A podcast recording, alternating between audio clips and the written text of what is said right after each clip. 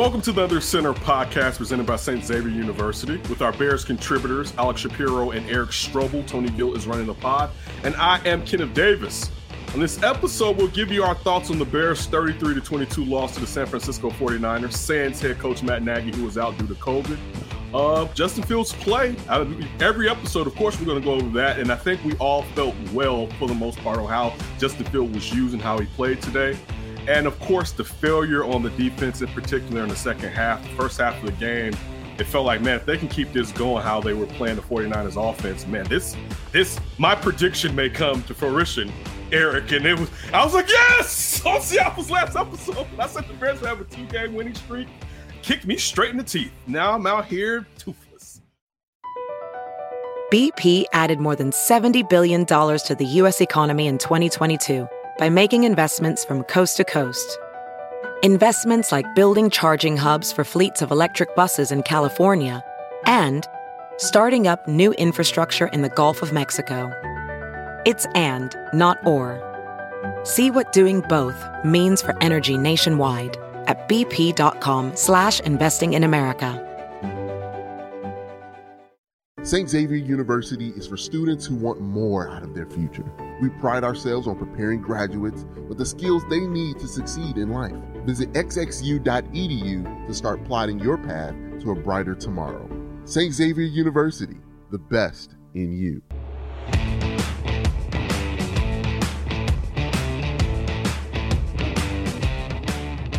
How are you two gentlemen doing this evening? tired, Ken. To be honest, i I'm know. tired. I, everybody, Alex has been out doing his thing at the game. Had to sit there, take notes, back and forth to Halas, back and you know back and forth to Right. Soldier. He's putting in the he's putting in the legwork. He's doing a great write job. articles. So he, please, that man's feeling it right now. So everyone, give him your energy. Yes, he's working and he's done what he's loved, but you still give him your damn energy. What about you, E? How was the football after show? It seemed like uh, the guys were tapping more jovial today. It was a fun one. Uh, I think it was probably our most fun episode of the season or show of the Yeah. season so far. The last three have all been strong for I think different reasons. You know, this was more fun. Last week coming off that Buccaneers game was a little more pointed, if you will. Um, the, uh, uh, Lance had a great costume. He dressed up as a barbarian, so that brought a little flavor. Olin dressed up as the coach with a vest and all that good stuff. So we, we had some fun. We had a, we had some good back and forth, and I- I- it's funny. I, I know we're going to get into fields at some point, but what I'm going to take away from this Sunday with Alex and Lance and Olin and Cap, the energy after that touchdown run that Fields had on the fourth down, people were up Whoa. and moving and fist pumping and yelling and it's about as great of a reaction I've seen to any single play in in our little green room when we're watching the game in a long time.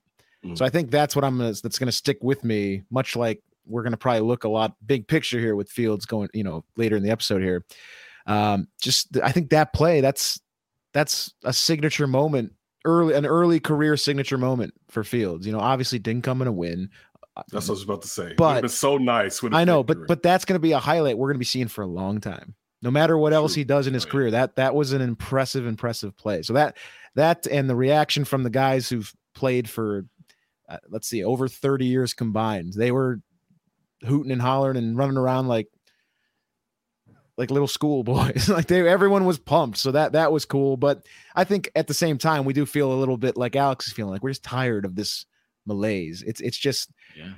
they they they were better today, obviously, than last week, but even though you're seeing some signs of progress, it's not adding up to wins. They still only scored 22 points, even though we were happier with how the offense played. And we'll get into the defense. The defense was not good. Was very not good uh, this this afternoon on the lakefront. So there, it's a bit of a a give and take, a little seesaw of emotions here. You know, you if you're looking big picture and you're thinking Fields, kind of like I, I think I'm more leaning this way. Like I'm thrilled. I'm really excited about him and uh, as an individual and as a player, the way he's going.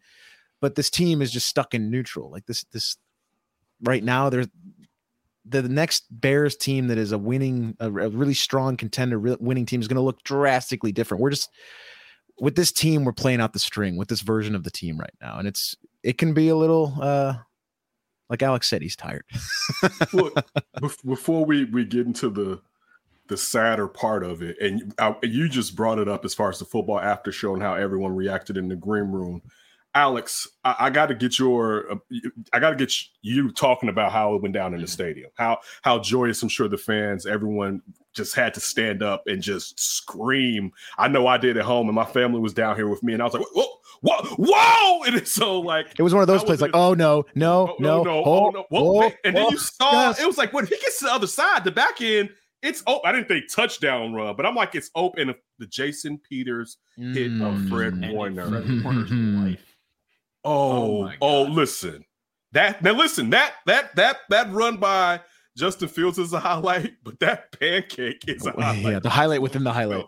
Yes. Jesse James was doing good blocking downfield. Darnell Mooney doing good blocking downfield. But I mean, yeah, it- Soldier Field went crazy after that, and because it's an unbelievable play, right?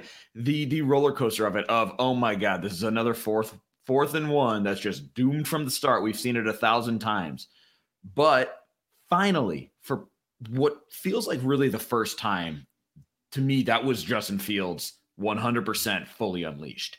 And I think Yes. that's why there was such jubilation, right? Whether it's the football after show guys or whether it's you at home or whether it's the fans at Soldier Field, I think there's that unbelievable release, that unbelievable celebration, because that to me, that play is what we were promised when the Bears traded up to draft Justin Fields, right? You hear about the 4 4 speed, you hear about him being unbelievably tough, you hear about him, you know, breaking tackles. The arm talent obviously isn't on display on that on that play because it's a run, but that playmaking ability is something that we have been looking for, waiting for for so long, and we really haven't seen it. And it's in a huge moment, right? I mean, fourth and one, 22 yard run that at the time we think is going to tie the game. Now, it's that much Womp, more womp. it's that much more brutal because they didn't tie the game.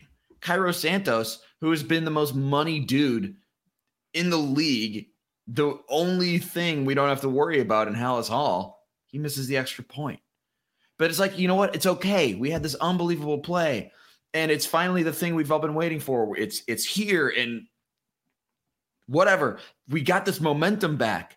The defense, we know the defense is going to make a stop. Defense is going to get the ball back. We're going to kick field goal, and he's not going to miss twice in a row. And then the defense lets the 49ers just march down the field. I mean, it, it was like a warm knife through butter. They were powerless. And again, that to me is just what makes it so much more brutal. The fact that we finally had this moment with Justin Fields, and it was like the realization of everything since the draft. And it's in that huge moment to possibly tie the game, and the wheels just fell off immediately. There was almost no time to enjoy it. There was almost hmm. no time to like think, oh, this is how Justin Fields can help us win a game because it's boom, this extra point, and boom, the 49ers have just marched down the field, and now it's a it's an eight point game again. Uh, real quick, and I know yeah. you didn't hear this because you were in the press box. You can definitely blame Cairo Santos for that, but really blame blame Greg Olsen and Adam Amin because they kept counting the streak. And I said to my family, I said, they keep counting, the streak's going to end because it, that's number 37. It was like, okay, we know Robbie Gould is in the house. Please stop counting because we all know growing up the streak. And right then, it was like, oh my God, he, he missed it. And as you just said, it's it's terrible that that was the moment that everything went left when it was such a high the highest note really this may have been the highest note of the season if it's not it's in Oh, the top yeah. three it's Easily. definitely in the top I think three. that's the single best play of the season, like Yeah. by a wide, wide margin for my money. Although th- I don't think that's where the momentum turned. I think things really went left on the Deebo Samuel Yep. 83 yard play. Mhm. I mean, you've got them third and 19. It's like, okay, just stop them. How, how much are they going to flip the field, right? Can you keep them backed all the way up and get the ball? Or are you going to give up a few yards and then get the ball? And then instead of that, you know, it's just like, how do you not get off the field there? That turns into a touchdown. And then to me, that was really the one moment where things got crazy. That was beyond a gut punch. You're you're already off the field in your mind, right? As a Mhm. coaching staff, as offensive players, as fans watching, it's like, oh, this is. Let's start thinking what we're doing next, and it's just all of a sudden, oh, he scored, which obviously got taken away um, by review, and then they ended up scoring. I would even extend that, that further back, Alex, in terms of the key sequence of the game. And Adam Hoge wrote about this in his initial takeaways piece. That Deebo 83 yarder on third and 19 was kind of the culmination of a, of a couple drives that really kind of sealed the Bears' fate in my mind. They, they had the chance to go two for one. They got the ball or they gave away the mm-hmm. ball at the start of the game, so they were going to get it at the start of ha- at the start of the second half. They drive down at the end of the first half, have a chance to potentially score a touchdown, can only mm-hmm. settle for a field goal. They get the ball at half, have another nice drive, puts put a nice drive together, but can't punch it in, get a field goal. In between that, they let the 49ers get a, a field goal at the very end of the first half. So Right. you only, as Hoge pointed out, you could have been up 14 nothing. You only are up 6-3 in those in that sequence of drives. So the Bears kick a field goal uh, this for the second time, and then the next drive is when the Deebo play happened. So it's kind of like the air was kind of coming out, coming out, coming out. You'd stubbed your toe, you stubbed your toe, then you tripped off, uh, you know, flat on your face on, on that play, and it just it felt like the Bears never really recovered from that. Even the the Fields play notwithstanding, it just felt like that was the moment where you're like, uh oh, this isn't gonna go well. I don't think they finally uh, unleashed Deebo, and he was very impressive, by the way. Um, definitely having a, a breakout year for that. I didn't I didn't think he would take this kind of a leap. He's been outstanding for the Niners, but really, you didn't? I thought he'd be. I thought he'd be this. well, I thought he'd be good. I didn't know if he'd Yeah. be, you know, unquestioned wide I receiver don't know. one, me- like no, well, you know, no quibbles about it. Well, one with with Greg Kittle being out a large chunks of both Sure. of his last two seasons, but also with the Bears secondary being banged up too. All right, you look at Tashaun Gipson Jackson Senior, yeah. Eddie Jackson going out at the very the very beginning of the second game. Play look, of the game, yeah. You know, I piled on him uh, last week. They missed him. That's just the, like I feel like did. I feel like there were some plays on the back end and in the run support. And again, I you know how I feel about Jeez, ha- some of his plays. Teez Tabor. Yeah, right through. Oh, you I know, know that was yeah, oh, just through so close. That, that, that's why Eddie Jackson and Alex was just putting up his hands when T. Saber could have had an interception. had an interception and- go through his hands. Yeah, yeah, go through his hands. Um, I, I feel like that hurt him. I, I got a question too, and it's been a few weeks now. Where is Eddie Goldman at? I saw Khyiris Tonga get in the backfield at least once for a stop. They are getting ran on, and I feel like Yeah. trash because I keep telling myself for three out of like the last weeks, out of the last five weeks in fantasy, Ken, you should pick up Mitchell. I'm like, man, you never know who they're going to run with, and he may get hurt again. He this is the second time he goes off, and I'm like. he had a good Damn game. I, yeah, like they're the Bears. It's become it's becoming an issue. Usually we can count on them stopping the run. Now Akiem Hicks was back, gutting it out. Uh, you know, had some flashes out there, but you can't can't lean totally on him. Of course, with Khalil Mack being out, and I have to say, Khalil Mack being out clearly affected this defense, their defensive performance uh, earlier today. But still, usually they can glu- be glued enough to where they can be stifle the run. And I mean, Mitchell was doing whatever the hell he wanted to uh, in the run game, which of course, as we know, opens up the passing game. And it, listen, I was talking to someone from um, the 49ers earlier this year, and they were talking about how disappointed they are in Brandon Aiyuk. He sure did make them happy this game because him and uh, D- Deebo Samuels definitely uh, they gave it to the Bears. And I mean, Jimmy looked befuddled. He figured it out, but this is one thing I'll just say before you jump in. I love me some Cal Shanahan, and you saw what he did to the Bears defense in the second half. He Mm. figured it out, and I won't blame it all on Sean Desai, but Sean Desai didn't make any adjustments to try to try to correct whatever it is that Cal Shanahan had figured out in the second half. Yeah, Shanahan I- really won the coaching matchup second half. Alex, go ahead. No, I was just saying to, to speak to the run defense. I asked Roquan Smith because this is three games in a row now, right? I mean, we used to count on the Bears' run defense to be fantastic, and I, I, I get Aaron Jones and AJ Dillon are great, Yeah. but I think each of them were over five yards per carry. Last Mhm. week, you're not really expecting the Bucks to run the ball that well. Leonard Fournette's having a nice season, but I, you're not really afraid of the Bucks' run game. Leonard Fournette again, I think he was over five yards per carry. Today, Elijah Mitchell over seven yards. Mm, So I'm just like Roquan. what's up, Gashed. It's been it's been three games. Straight up, not quite sure, honestly. So even they are, I think, a little bit perplexed. Um, and it came back to they he Roquan went with that old, you know, we got to look in in the mirror. We can't point fingers. We have to keep ourselves accountable and figure it out. But I if Roquan Smith doesn't know why they're getting gashed running the ball, then who knows why they're not, you know, right? I mean, like that's Great the point. dude in the middle.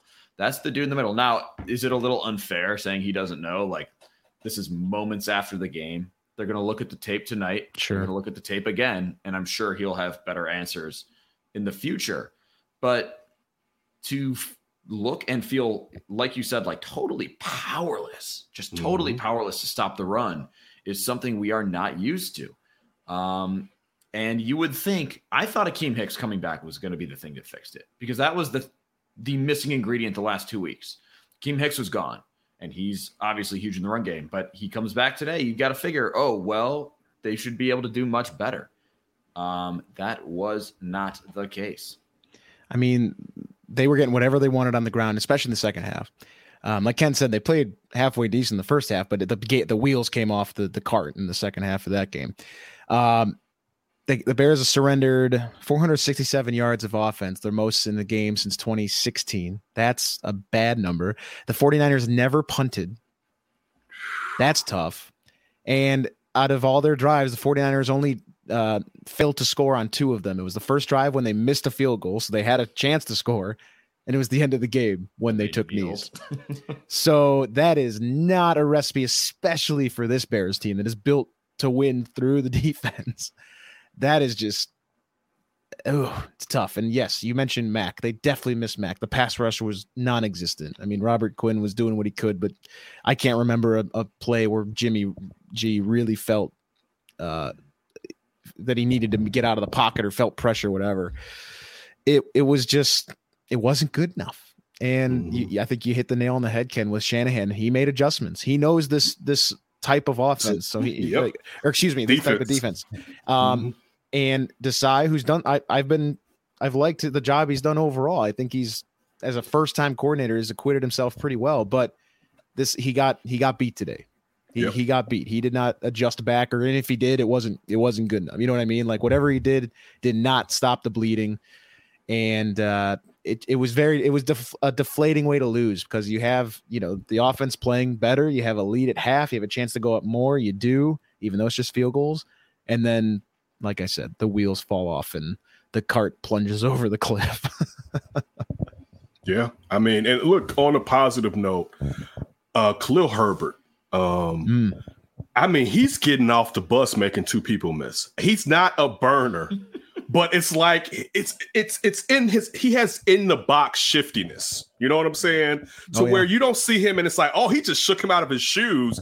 But it's just the subtlety and how well he was running after getting hurt. He wasn't the same. I don't think that if Damien Williams wasn't injured earlier, I don't. I wonder if Khalil Herbert would even been back in that game. I think that was tough in a positive way. He toughed it out coming back out, and uh, some of it seemed like it was perhaps the offensive line, but he has the innate ability to know when to cut it back when the initial gap is closed up. And you could see that really he didn't bounce it back, and I was just like, he's he's not right. You know what I'm saying? So that that was hard to see, but seeing what that rookie has done is like, oh, what do they have here? And I mean, I'm not saying like he's a world beater now, but you didn't expect that if David Montgomery gets injured, you could have someone who's more than adequate can fill that hole and it, as far as the run package carry this team i mean he's been getting majority of the carries even when damien williams has been healthy again um, it's just hats off to him just try to look some of the positives from today um, that that one was definitely a positive when he was healthy. Um, that I'm I'm super happy that Ryan Pace picked up that that young man because uh, I listen. I was watching him today and I was like, man, he is messing with Dave Montgomery's money a little bit, right? He's a player, man. I mean, that- we we give Pace a lot of crap, rightfully so at times, but that's a find.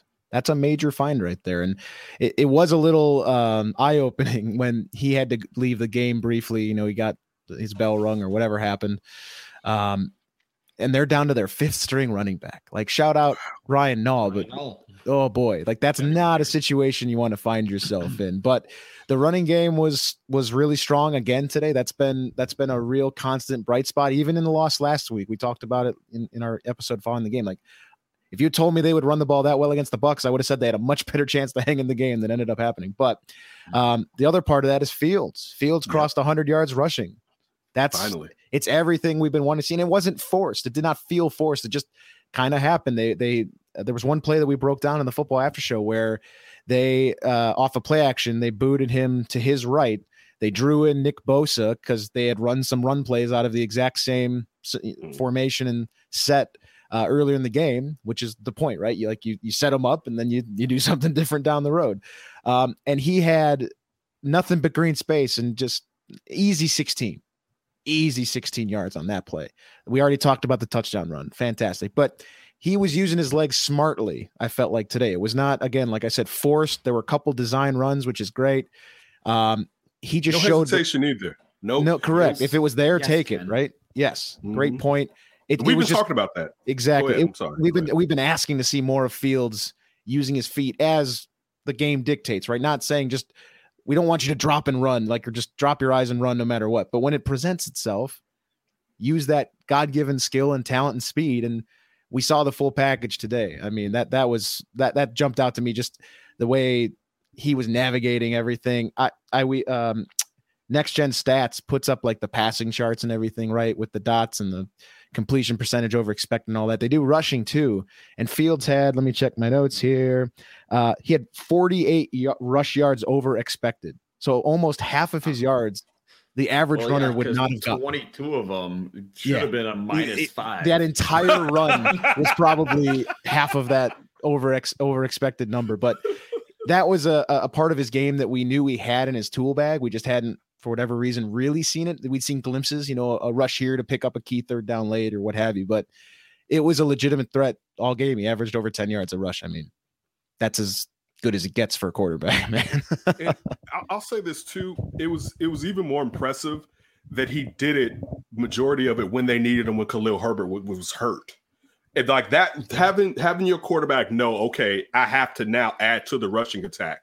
And as, as I sorry for interrupting you, he didn't hesitate. Like one of the things, and a lot of people, and it can get me bally, but the first reaction is, well, Matt Nagy's doing the same thing like he did to Mitch. He doesn't want him to run. It's like, why wouldn't he want this young weapon to use his legs, which would benefit him with wins, right? Like, just think about that W's, for yeah. right. Like that's the goal here. And I, a lot of it, and I said last week is I, I think Justin. No, actually, I said it when me and you were going up against the the the, the Irish our Irish friends across the pond. Alex Yeah. is when I had said our it. little takeover. Yeah, when I, Alex was trolling, I was like, "I got you, brother." I wasn't even trolling. I wasn't no, I know you were. I know you were. I know you were. but the, the, the point that I was w- w- I was trying to make then was that he's trying to prove that he can win from the pocket. And that's you, I think a lot of that when Justin hesitate is he's trying to prove he can win from the pocket. And today it was like, you know what? The entirety of me is a weapon, not just from when I'm sitting here before, behind the offensive line. And that was great to see because, as you said, Eric, it wasn't a ton of designed runs. It was a lot couple, more. yeah, right. Yeah, you know, it was the RPO, which he sold it you. well. He's because sometimes it's like you got to sell that joint, right? Did you see? it's So, Alex, you may not have seen, but Ken, you probably saw. There was the play when um, um, Herbert was out, Nall was in, and he he it was an RPO, and he and he gave it. He it looked like he gave it to Nall to plunge up the middle, and the camera stayed with Nall, and it was like, oh, he stopped for no gain, and all of a sudden. The camera whips up and Fields is rushing into this off out of bounds like Oh, 10 yards downfield. He totally faked the I'm camera, the screaming. Fox camera guy camera out. on Fields, Alex. I'm like, get the camera on Fields. My family's like, what? I'm like, he has the ball, right? All you see, Yeah. Alex, is Field at the top of the screen. Fields feet scrambling up the sideline. It's It was something, yeah. Uh, yeah, that, I'm glad that you was mentioned the no hesitation though, because that was the one thing I had in my mind too. That when he saw the green grass, he just took off and went. And I don't know if those were on design plays. Like we're, it's also hard from the press right. box Exactly. to tell at, at the moment is this a designed run? So he's he's just run, run, run, run, run. But from what I could tell, it looked like at some points there were moments where it was maybe a pass play. He went through a couple reads, maybe he had two reads, and instead of kind of dancing around behind the line of scrimmage, trying to wait, Mm-hmm. create time for his playmakers to get open, it was like, he's covered, he's covered, I'm open, I'm just going. And it was just no hesitation, easy yards. Yeah. And it looked effortless. And that's exactly what we want to see. Um, that is the upside that he brings to your offense is that when the play doesn't work, you still get a first down. And it Well and it looks effortless. So yeah, I'm I'm glad you brought up that no hesitation because that to me, if it if it is true that those were not designed runs, that to me is a big step forward in growth. In the I'm not holding on, I'm not trying to like be a hero here. I'm just gonna I'm just gonna take 14 yards because I can. And that's why all these games, no matter the outcome, I mean, of course we care about the outcome, but in the big picture, that's why all these games are so meaningful for him because he's taking these small lessons and these building blocks and stacking them and stacking them and stacking them. This was easily his best game as a pro, I thought, like by by far. And it wasn't against some slouch of a team like you know we might have said it against the Lions or something. This defense is solid. They got some players out there, and Ken, you mentioned I, th- I thought it was you put it well. All of me is a weapon if you're Justin Fields today. We talked about the run. That touchdown pass was a thing of beauty, man. He's rolling to his left as a righty thrower, throwing across his body on the move, and it was perfectly placed out of the outstretched hand of the of the defender to a, a diving, sliding Jesse James. Shout out Jesse James for a touchdown. He uh he helped our man, our, our, guys, David Kaplan and Alex Brown, cash a nice little first touchdown score bet on PointsBet this afternoon. So they were very pumped about that touchdown for many reasons. um, but so, so we saw like that, and then obviously the rushing touchdown. Those that's the tantalizing mix. It's like we have a guy who can do things like this and do it again and again and again. We we have never had that as Bears fans. So it, that's that's what kind of keeps me hooked right now I like when of you talk like this, Eric. Can you, do this for the rest of the night? It makes me, it makes me feel better with this loss. because I mean, the on the game. on the one hand, it's like okay, we're we're about, we're we're on what a three game losing streak, unfortunately, right? Mm-hmm. We had a, a six gamer last year. We had a four gamer the year before. It's becoming an unfortunate trend in this this latter stages of Matt Nagy's time here. So you're balancing that versus there's purpose at least now. Like we have this guy that we're grooming and we're building and he's getting this experience. So to me, that's a little bit of a light in the darkness of what's actually going on. Big picture versus versus the macro versus the micro right now is, is an interesting dichotomy for me as a Bears fan. I'm sure for a lot of people, but I'm choosing to kind of take the the the, the large the long view and be like, Fields is going to be better week one next year because of what's happening right now. And that's to me we're because we're trying to set up what a decade more of him as the starting quarterback here. Hopefully, exactly. Fingers yeah. crossed, everything crossed. Like let's make it happen. One of us, one of us is watching Sunday Night Football right now. I'm not. No? I'm in my office. I, I, I, have no TV in my office. Maybe I should get one. Uh, not for um, once in my life. For once in my life, not watching football. but we, we need drops for all yeah. these songs from Alex just to put a bow on it. We saw that we saw the whole package and it was hmm. and it was good. you had me until you start going over the losing streaks. I was feeling the vibes were feeling good, and it was like, I oh, had to talk. I had I had to bring it down on you a little. You had to bring bit. it down. It getting a little like too the glass is half empty too. Uh, exactly. It's half. It's it, it's the exact same amount filled as as empty. Ken. Is, that's is that's the that's the thing. That's the whole point. Speaking of rookie performances, we had the return of Larry Borom at right tackle. Uh, Shao Barlissimo. I know you. I'm get so I'm getting hits from people. I guess they have connections to Larry Borom. They're like Larry Borom is starting. I'm like, you know, don't you? Right. So um. Anyway, him taking on Nick Bosa. Like Nick Bosa is a savage. All right, and for for Larry Borom, who had a very small sample size when after um, Jason Peters got injured in the first game, in the Rams came game, in yeah. left tackle. Yeah, and to, to sit there and play fairly well against Nick Bosa, there was some help. There wasn't a ton of help, even though I did like the chipping. It was one play, and I'm still talking about Borom, but Khalil Herbert was coming out like on a either like on a, a wag a, a, a wheel route and he came out and he he he hit those ribs real quick, Bosa, on his way out, and then he came. and I was like, I, I rewound. I was like, I love that right there, just because you you want to see them. Listen, let those DNs know. All right, let remind them. All right, cover cover it up a little bit. But Larry Borom played pretty well for a guy that hasn't gotten a lot of reps. Has been hurt and going up against a Pro Bowl player, Nick Bosa. Yeah, eh, do you know what I loved most about that too was after the game, his confidence about what he had done against Nick Bosa. Where basically it was like, yeah, it took me a series to kind of figure out what he was trying to do with me, like what he how he was trying to attack me. And like once I knew what he was doing, I just like took that, relied on my technique, and and that was that. And I'm like, dude, what? You're against that dude, yeah. Up a high ankle sprain, and you took one series to figure out Nick Bosa okay. And like you kind of got to take him at face value because Nick Bosa didn't really blow up this game. Larry Borom was not noticeable in a bad way, right? I mean, there it's have the, it's been the best case for an offensive lineman. We didn't see Didn't hear his game. name. Didn't hear his name get called. exactly. Um, so yeah, I mean that Justin Fields' performance is incredibly impressive. If there's anything that's maybe more impressive, it might be Larry Borom's day at right tackle. And I was not super keyed in the whole time. I got to be honest. I was not keyed in on every single snap. What's Larry Borom doing? So they might have been giving him extra help, which I hope they did. They might have been doing the chips, as you said. Um, and again, that just comes rewatching the game. We'll see. But again, at no point, maybe there was like one play. There might have been one play. I was like, "Ooh, Larry Borom, I think you lost that snap." But over a whole game against Yeah. a fantastic He got him on the inside on the play that you're talking about, I believe. He got him on the inside, but yeah, you're right. It was one. It was definitely a play, if not a couple, but still. I'm sorry. Sure.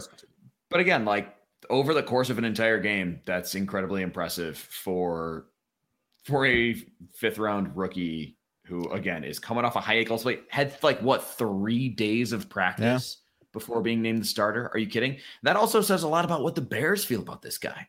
Mhm. That like he came back, practiced three days, and they're like, "All right, Rook, you're the starter. You got this."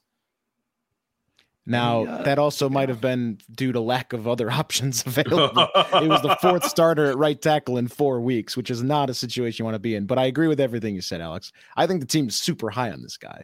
I think they think they found a diamond in the rough later in the draft that fell be, due to whatever, you know, whether it was weight concerns or whatever else. But they definitely helped him out. But it was something that was being brought up in in the the green room, watching with the after show guys a lot. Like they were impressed that he was holding his own for the most part with uh, a talent like Nick Bosa. I mean, he there were a lot of snaps where it was he was on an island. There was no help, and Mhm. you're going to get beat here and there against a guy like that. It's just part of the deal. It's about mitigating the damage, not completely containing it. But I, I think that's about as best case scenario as you could have asked for for a rookie who played a handful of snaps in week one, got hurt, it's been on the shelf, practiced three times this week, and is like, oh yeah, throw him right into the fire. Great. If that if that's a, a guy they can also keep growing and and uh see what they got at right tackle and maybe Teven Jenkins can come back sometime this year too and they can rotate him in because I don't think you're going to replace Jason Peters with the way he's playing right now. That all of a sudden offensive line might be arrow pointing up ever so slightly after some of the problems we had. But that that was a huge, huge development for me anyway. I, I couldn't agree more, Alex. That if they you know can figure out with these two tackles they drafted, if they kind of start to have more of an inkling that they haven't really been able to yet because of injury, that's another huge stepping stone to next year and the years beyond. So that this was a really good a really good uh, re-debut for Larry Borom, and uh, I'm excited to see how he can keep going, and hopefully they can solidify this line and keep you know the same starting five for a few games in a row here, and, and kind of get rolling as a unit because they've had their moments. It hasn't all been pretty, but Yeah. I think they- calls today. yeah, Uh, with the rushing game in particular, they're moving people, man. Yeah, but White, Whitehair got dinged twice, and Daniels got a penalty once. Um, stuff like that. I mean, it happens, but some of it you can't allow it, Yeah. especially to stifle the offense. There was one screen pass in particular that was really looking good. Uh, that was brought back by an ineligible man downfield. yeah, That was on, uh, I think, the first Daniels. possession. Yeah, that ended up in a field goal, but it could have been better. It had they had that play gone through. It was nice to see some screen passes attempted early at the game. Wasn't was it? Nice. but you're right. You're right, Ken. They had a few uh, penalties that got to get cleaned up, and I'm sure that'll be a point of emphasis this week. But I, yeah, I'm looking forward to seeing that that group of five with Borom now. Hopefully, staying healthy, staying at right tackle can uh, can kind of gel and can do going forward. Hey, it's Kaley Cuoco for Priceline. Ready to go to your happy place for a happy price? Well, why didn't you say so? Just download the Priceline app right now and save up to 60% on hotels. So, whether it's Cousin Kevin's Kazoo concert in Kansas City, go Kevin, or Becky's Bachelorette Bash in Bermuda, you never have to miss a trip ever again. So, download the Priceline app today. Your savings are waiting. Go to your happy place for a happy price. Go to your happy price, Priceline. Welding instructor Alex DeClaire knows VR training platforms like Forge FX help students master their skills. There's a big learning curve with welding. Virtual reality simulates that exact muscle memory that they need. Learn more at meta.com slash metaverse impact. And also remember, Borom missed some preseason and training Yeah. camp after with injury. So I mean, he, Oh, yeah. this kid is coming from a lot, being a fifth round pick, a lower draft pick. Uh, on a positive note, and I know that I, I watched Alex Brown mention this on the football after show. Everybody, make sure you check out the football after show af- after each Bears game. Um, there were more Quick, real quick, streaming on YouTube now. We're, we try we debuted that today. We're streaming it Oh. live. So if, Okay. you, if you're not in the Chicagoland area or the you know the the air the reach of NBC Sports Chicago, Iowa, Indiana, et cetera, et cetera. Um, I- I, don't want to you know 100% say I'm not sure if it's I hope it continues. I think that's the idea, but check it out. Uh, check out our YouTube page going forward, and Great I'm show. sure there'll be some info about that. But I think that's something we're gonna keep trying. And- so sorry, go ahead. it's, it's funny that you mentioned that today was such a fun. sh- And you could tell that you guys had a ball today, like the laughter, the ribbing. It was like I was like they must be really enjoying themselves up in that bad boy today. But Alex Brown had mentioned that more players were involved. I'm, I'm sure to me, I took it as perhaps uh, more in part due to passing game. And look at Jesse James with that touchdown. And I love hearing uh, Justin Fields talk about how Jesse James is a, is a player who doesn't complain and clearly, as any player thinks he should, he deserves more reps, but just goes out there and ball. We Darnell Mooney has basically been a safety blanket to Justin Fields. You had Goodwin show up, Kmet, look good out there. A Rob and Khalil Herb, like God, there was a lot more guys. You saw tight ends actually getting the ball. Both tight ends uh, got three catches today. So, dude, Yeah. I mean, you need more than that. All right, we we definitely want more, and I know we're, we're, we're looking at this as a as a bad offense and you're wanting to get more out of it and we're saying well this is this is looking good but it's not as good as you really want it to be but I, that was that was that was a nice little wrinkle and also one snap- go ahead There was one snap where they had like three tight ends out wide. Yeah. It was the incomplete pass to uh, Cole Kmet in the end zone where Kmet was Yeah. pretty well covered and he like kind of put it next to him, couldn't reel it in. And he like yeah, it looked Um, like maybe his arm was getting held. The other Yeah, arm, it was kind of a weird. I don't think it was a bad play, play. yeah. It just didn't work out. But I was shocked because, as you mentioned, it was Cole Kmet out wide. It was Jesse James also out wide, and JP Holtz. They had all three of those dudes. I was just like, what? What is going on here? Like, we've gone from three tight ends in max protect to now three tight splitting ends. them wide. Yeah, Well, kind of makes sense in a way because Holtz and um, and James are two guys that Fields has built some nice chemistry with in the preseason and beyond. So there, I mean, you talk about safety blankets. That's two guys we talked a lot about. Fields trying to get on the same page with them the starters because they didn't get as many reps with the ones uh, or any reps with the ones in the preseason slash training camp really until he's took over in the Bengals game. Uh, maybe maybe there's something to that. Maybe that's it's like, hey, this is a weird alignment, but it's guys that have a good rapport and some trust with Justin. So something to keep an eye on maybe going forward. Real quick, uh, sticking with the football after show, Olin mentioned perhaps getting some guys out on the practice squad. I think he asked was Newsom still on the team, and then they said he, He, was talking about the practice third wide receiver spot. Yeah. Yeah, trying to trying to get get some some, some some some somebody to snap there or get someone who has maybe a relationship with Justin. What was the wide receiver? I'm sorry, I was blanking on it. What was the wide receiver in the preseason that was snapping and had the heartwarming story about being out of the games? Adams. Rodney Adams Rodney with his little daughter. Where's Rodney Adams at right now? He's on the practice squad, isn't he? That's what I He's on thought. the practice Right? squad, Yeah. sitting behind Damiere Byrd. Get let's get like this with this season going bad like this. We need these heartwarming stories. Get Rodney Adams ass back out there. We love that in the preseason. let's let's go. Oh, it was a great preseason storyline. That was like the stuff preseason camp storyline. That, that's the stuff of. those dreams are made of. That was that was something Yeah. that was hard knocks esque. Have the baby one night, catch a touchdown the next day. Like, come on, you can't make that up. No, it's true. Like, what does Damiere Byrd have? One catch? He he has not flashed. Goodwin's had a couple moments. He had a nice uh, catch, and it was more of a, a great play by Fields to to beat a blitz on third and long uh, in the in the first half. So that that was a nice play. But other than that, route. I wouldn't Hmm? short sell that route either. Goodwin Fair, did run yep. a really good route, really good release, cut it under the safety. That it was that was an overall really good play. agreed. All right, But guys. Uh, but I would say yeah, other you know Byrd, uh, Breshad Perriman yet to suit up uh, on the active Yeah. roster on game day What that is for all the hullabaloo his signing team? called or caused. What'd you um, say, Alex? What is Breshad Perriman doing on this team? I feel That's a you. great question. Yeah, Um, we have a sorry, question- I, I was in, I was interjecting there. Strobel. No, no, it was neat. That was a needed one because it, it It was. I, only crosses my mind because I remember him getting drafted by the, the Ravens. And I remember thinking about his father playing for the Lions. And I, it, I was just thinking, like, so I was waiting for him to pop, but he kept getting hurt and kept getting hurt. Mm. So when the Bears brought him here, I was like, okay, is this really going to work? And so far, it hasn't. So I was feeling you when you said, why is he here? Hopefully, it, it can't turn around, even if his career doesn't necessarily take off here. Hopefully, his career can turn around. But I think you were on point when you just said, why is Breshad Perriman? Because I feel the same. I'm looking him up real quick because I don't want to short sell him. I'm looking up the teams he's played for. Um, he has He played by the for Lions this year. about his, the, the Ravens. yeah, but Lions, on Tampa his Bay. pro on his pro football uh, reference Tampa, the Lions, and the Ravens. I think.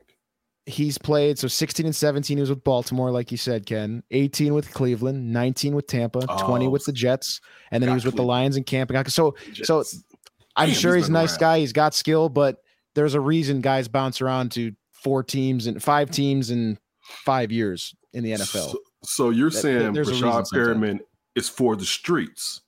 no Eric, i'm saying that he's he's not been able to make He an impact on to the, the streets. the I hope he, streets. hey, if he gets a shot and and and makes the most of it and is productive and has a great relationship with Fields and shuts me up, I'd be super happy about it. But it, I think there's a reason why he's been bouncing around. Let's he hasn't been able to catch on, and that multiple NFL teams letting you go and giving up on you is sometimes Isn't a a telltale thing. sign. Yeah. Um, we have a question from the Peanut Gallery. Uh, good old Tony Gill, TG, behind the scenes here. If Justin keeps getting better, does this bode well for Nagy and Pace? We're going a big, big picture here. So I would assume he's talking about like, would the shift in focus from management in terms of evaluating these two guys go from improvement in terms of wins to, hey, if Fields looks like a dude, we're going to give you a little more leash. Record be damned, essentially. That's kind of how I'm interpreting it. Please, Tony, enter in the chat if I misrepresented what you're asking. Um, but it. yeah, I'll please do. it as as you presented it, which is I don't know, man. The the George McCaskey was pretty clear when he said we're going to assess this team on wins and losses. And you already said we're in the latter stages of Matt Nagy's career. Don't don't feel like I didn't clock that, Strobel. You're like you're here in the later stages of. Matt I did too. I did too. I did too. It. I didn't even mean to do that, but it came out like you sure not a did. finite though. end I was already. Like, wow, he, I said he knows he's Oh, that okay, stuff, all right. right? All right, we're in the latter stages then. no.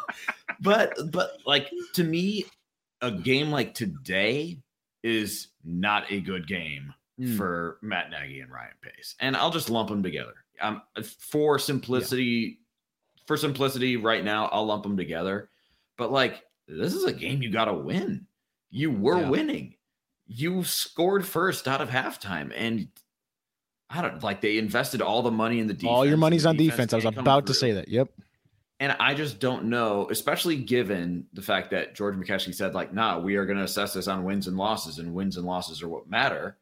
Um, although I guess he did say that before they drafted He, Fields. he said that in the January press conference. So there, there might, there's, before they drafted there's Justin definitely, Fields. it's the collaboration press conference as it shall forevermore be known. Um, I don't know though, because they they could say like it's not good enough. Let's get a new coach, like the Cardinals did with Cliff Kingsbury, and Cliff Yeah. Kingsbury unleashes. Uh, a year Kyler after Murray. drafting Josh Rosen in the first round, they said basically, forget this. We're start, we're, we're wiping the slate Exactly. already. I, yeah, I, don't it, it's a it's a good question because I think, as I've said earlier, I think the development of Fields should be the priority for the franchise. Maybe not for Matt Nagy and Ryan Pace and their job status, but big picture for all of us who root for the team and want the team to do well. That's what matters. It may be that something else matters to those guys because they're trying to secure their employment and stay here for another contract or whatever, what have you, depending on what conspiracy theories you believe if they got another contract or not. But well, we know uh, that's something know I feel like what we- we haven't- One of them is Eric. Right. That's something we haven't really talked about a lot is that Nagy was not involved today. Now he was involved with planning and whatnot. And I'm sure he was zooming all week, but he was sitting at home watching probably in his basement away from his family, like the like a lot of other uh people who usually watch the games in their man caves or their, you know, TV rooms or whatever. So I I, I found myself wondering about Matt Nagy a lot today. Like, what's he doing? What did he think about that? Does he like how this is going, or is would he be like, too. Like no, no, no, no. We can't. That plays out. We can't do that again. It's too good. like, I, I don't know. I felt like he was in a bit of a no-win situation today because the offense comes out and plays well or plays better at least, and Fields looks good. Like, well, but the head coach wasn't directly involved with that. That's kind of a black a, a strike, right? If they had struggled, then it's like okay, well the downward spiral continues. So it's like it's not great for him in either respect. I mean, of course he was part of game planning and I doubt they would have just gone rogue and done whatever the hell they wanted and and and potentially risked having a, a, a bad meeting tonight or tomorrow or a bad phone call. Um, it just didn't feel like a good day for Matt Nagy in in a lot of ways. Now I hope he's feeling better. Hope he's back off the list, back in the building this week. Hope everything's good with him and his family and the and the health situation they've had. But it didn't feel like a good day for Matt Nagy with the team having its one of its better offensive days against a good defense. Uh, with him out, you know, out of communication, out of the Let me loop. So triple to speak. check that, but I believe he will be on Zoom tomorrow. And Okay, look, cool. That's compounded by the fact that in the presser afterwards, Chris Tabor talked about him and Matt Nagy going over the game plan, but Matt Nagy telling them to put his own Mm. spin on it because you Mm. never know what can happen and you can't plan for it. So Chris Tabor did put his own spin on this game, as you alluded to. Definitely, they had a game plan, but it was depending on how the game goes. You got to do what you got to do. I was thinking the same thing as you, Eric. I was like, man, Matt Nagy has to feel like this is a catch twenty two because if they play well without you, it speaks to why do they need you, and that's already with you losing control over something that you're supposed to be an expert at. So like that, it was it was a it was definitely uh, a, a no win situation. Going to Tony's question, I, let me be honest. I don't sep- I, I have to separate Pace and Nagy because I think Pace has a chance to escape. I, I I I do something in me, and I, I wish it wasn't like that. But I think Pace may be slippery enough to get up out of this one. Um, I don't think Nagy, to Tony, for your question, and this is me trying to, I guess, be rational and thinking that the Bears will use in logic, which they don't a lot of times. Um, I don't think Matt, Matt Nagy makes it, to be honest with Mm. you. And I feel that if anybody cites the system changing being a reason not to to hold on to something that's failed since 2018 midway 2018 it's it's it's the definition of insanity for me so i don't i don't think matt nagy makes it uh, in my opinion Yeah, I wouldn't disagree with that, at least at this point. Now, is there room for them to reel off a you know six game winning streak and the offense takes off? Of course, that's a possibility. I don't know if the chances of that are very high, but they still have some rope to work with here and see what they can they can work. They got some slack. Um, I. I, I I can't I just can't get over the games we've seen this year where they just didn't look like they belonged on the same field as the other team. Not that you're gonna get like you probably weren't gonna beat the Bucks, right? Like you probably were. That's a that's a good but you got completely and thoroughly embarrassed. And that's happened twice this year. I, I just want I, I, I gotta feel that those losses count a little more to the, in the negative on his record. They're not just any loss, right? It's like, man, we looked like we were playing a different sport than these teams that that stomped us. And that's just that reflects poorly on the coaching staff. Even the, regardless of the talent discrepancy, they didn't look ready to play. They were sloppy. They haven't. Sla- that's unfortunately been a hallmark of the Matt Nagy teams. They're sloppy. They just are. The Saints with Trevor Siemian just beat the Bucks. Yes. Better That's team, better infrastructure on that team, but still, yes, you're Yeah. exactly right. I mean, Better there's, play There's caller. Alvin Better Kamara, coach. but the there's Alvin Kamara, but the Bears ran the ball incredibly well against the Bucks. The Bucks defense is really good, but the Bears defense is also supposed to be really good. So, like, I don't even know that I'm buying that. Sean Payton, Sean Payton had the Saints ready to go against 100%. And Coaching matters. division game two Trevor Uh, Siemian to Kevin White happened today. Hey, Trevor shout out. I, Kevin I was gonna down. Shout out Kevin White, first catch in what three years?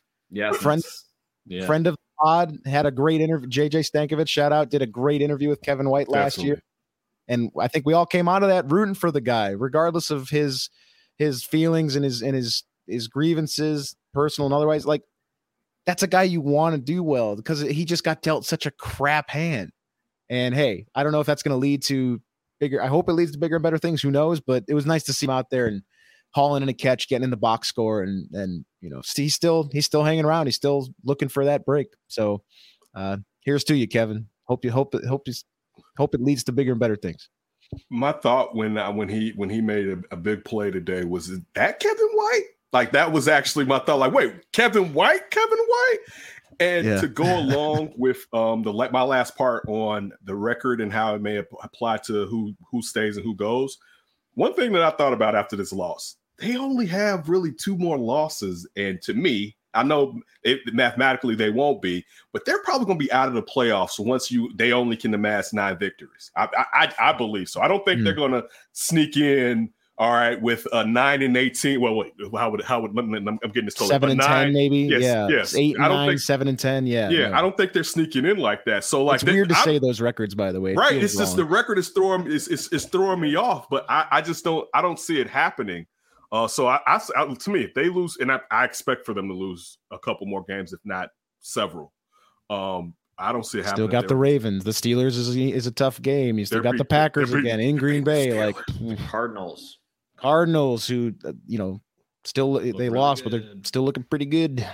And Tony has this Allen Robinson conspiracy. Now, Tony, the conspiracy as far as because this this can be several conspiracies. Some people and I'm starting to see. We're, we're giving airtime to conspiracy theories uh, now. This right. That's so. some. So, go ahead. Go ahead, Eric. What are you about to say? Oh no, I was just going to say uh, okay. his his theory is that uh, the Bears are intentionally tanking Allen Robinson's stats and opportunities to garner no. stats to try and tamp his price down. That's the conspiracy theory. I, I don't. I don't agree with it. I don't why? think that's true because it would it, it would we're, we just got done talking about Pace and Nagy needing to win to save their jobs. That is right. going directly yeah. against that that goal, that objective. So I think he's had a tough year, a down year for a lot of reasons. Um, the, the obviously the chemistry you've talked about with Fields is not quite there. That appeared to be um, still an issue today a couple times.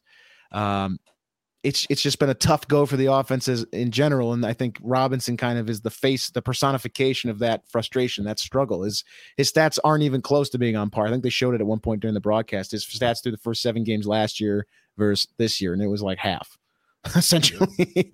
um, I saw some. Yeah, I saw someone on Twitter post. Don't ever say that Mike Evans is is isn't as good or if not better than Allen Robinson. I was like, damn. I, I was like, I can't say that right now.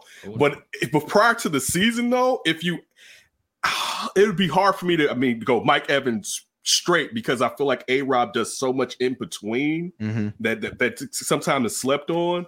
Uh, mm-hmm. But when I saw that tweet, I was like, man, I can't even say anything to that right now because how how bad it's been. I'm with you.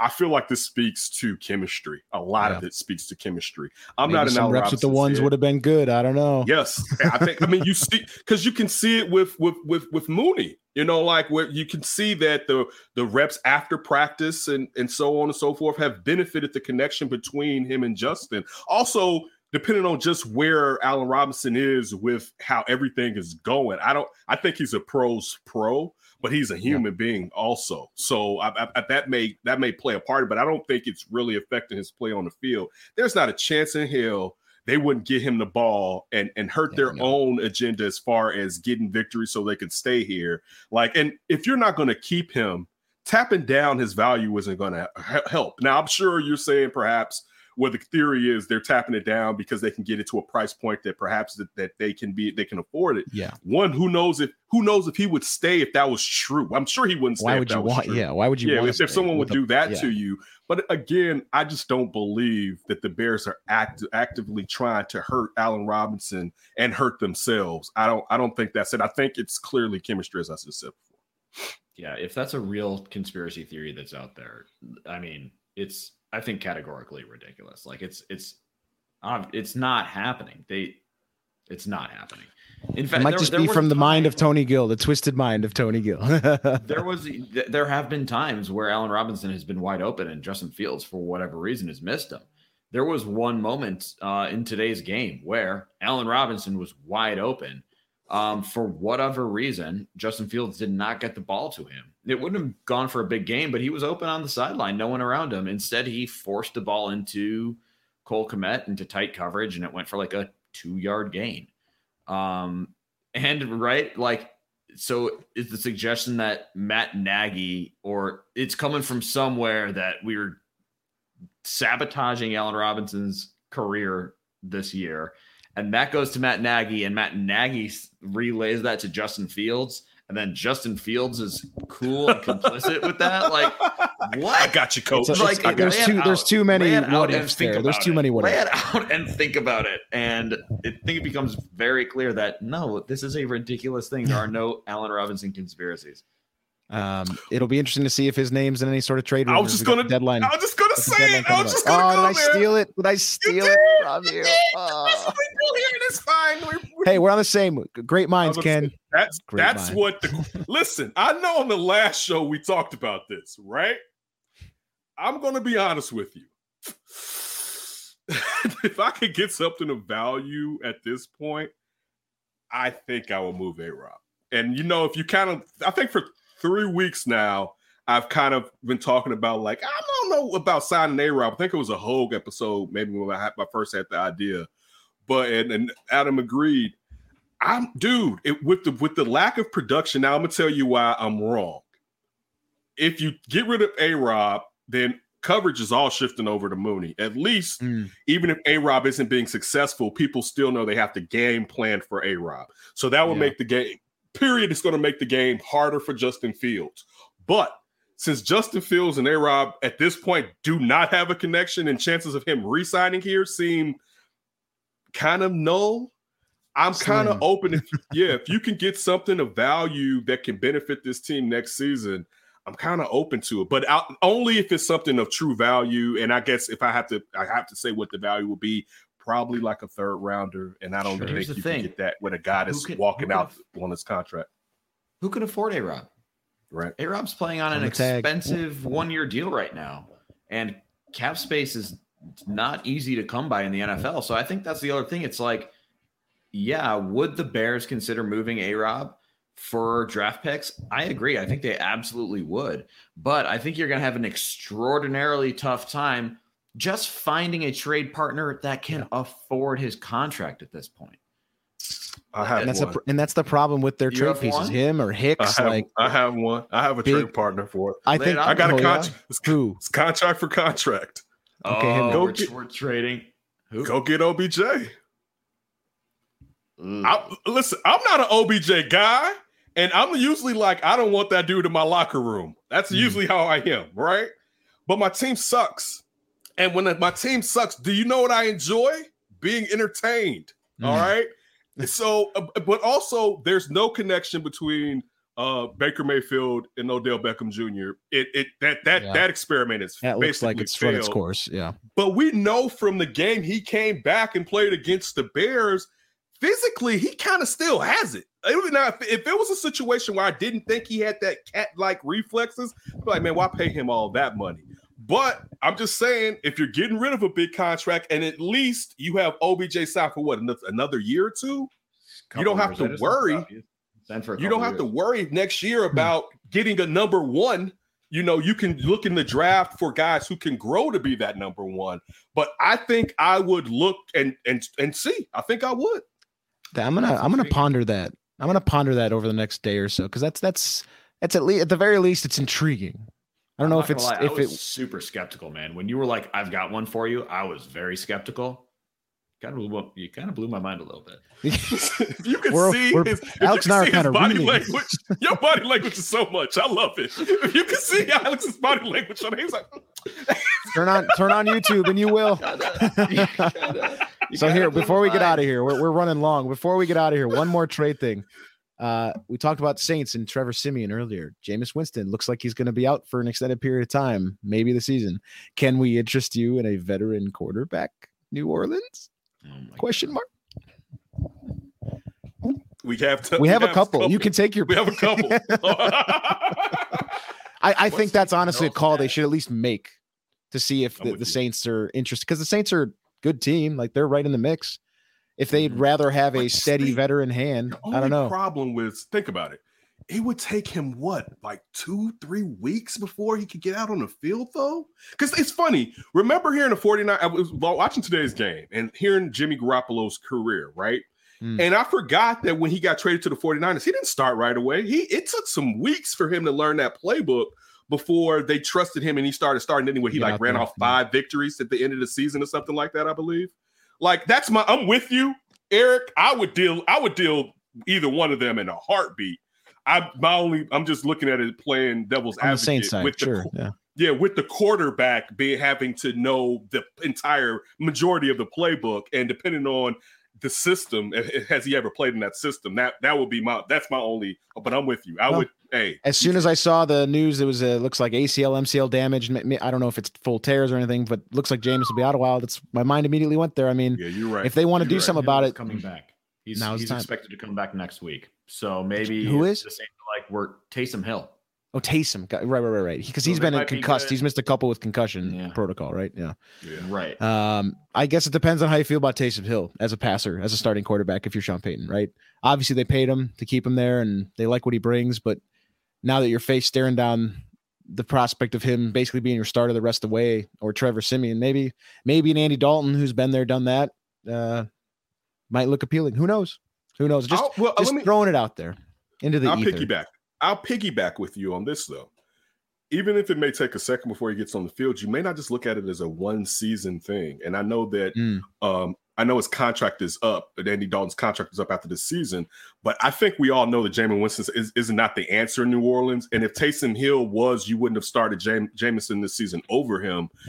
As you look for that guy, perhaps to be the stopgap, uh, stopgap until Sean Payton gets the young quarterback that he hopes can turn into his next Andy Drew Dalton's Brees. lot in life stopgap. yeah, it he may you you have a good stopgap right here, someone who can run your offense the way you want your offense ran compared to Jameis. Because early beginning of the season, when Jameis was throwing it down the field, we thought, hey, they got a guy that can now bomb the bomb him from all over compared to Drew Brees when his arm has started to whittle away. So I, I'm with you if you look at it over the long haul, perhaps, and not just for the remainder of the season. But who knows? And we're doing fantasy stuff right now anyway. Mm-hmm. All right, that's it for the Under Center podcast. We'll be back this Wednesday with Adam Hoge and Friday. Rate, follow, review. Hit us with the five star. And you already ho- heard Eric talk about Cap and Alex winning on PointsBet. So if you want to get you some cash, make sure you're using PointsBet.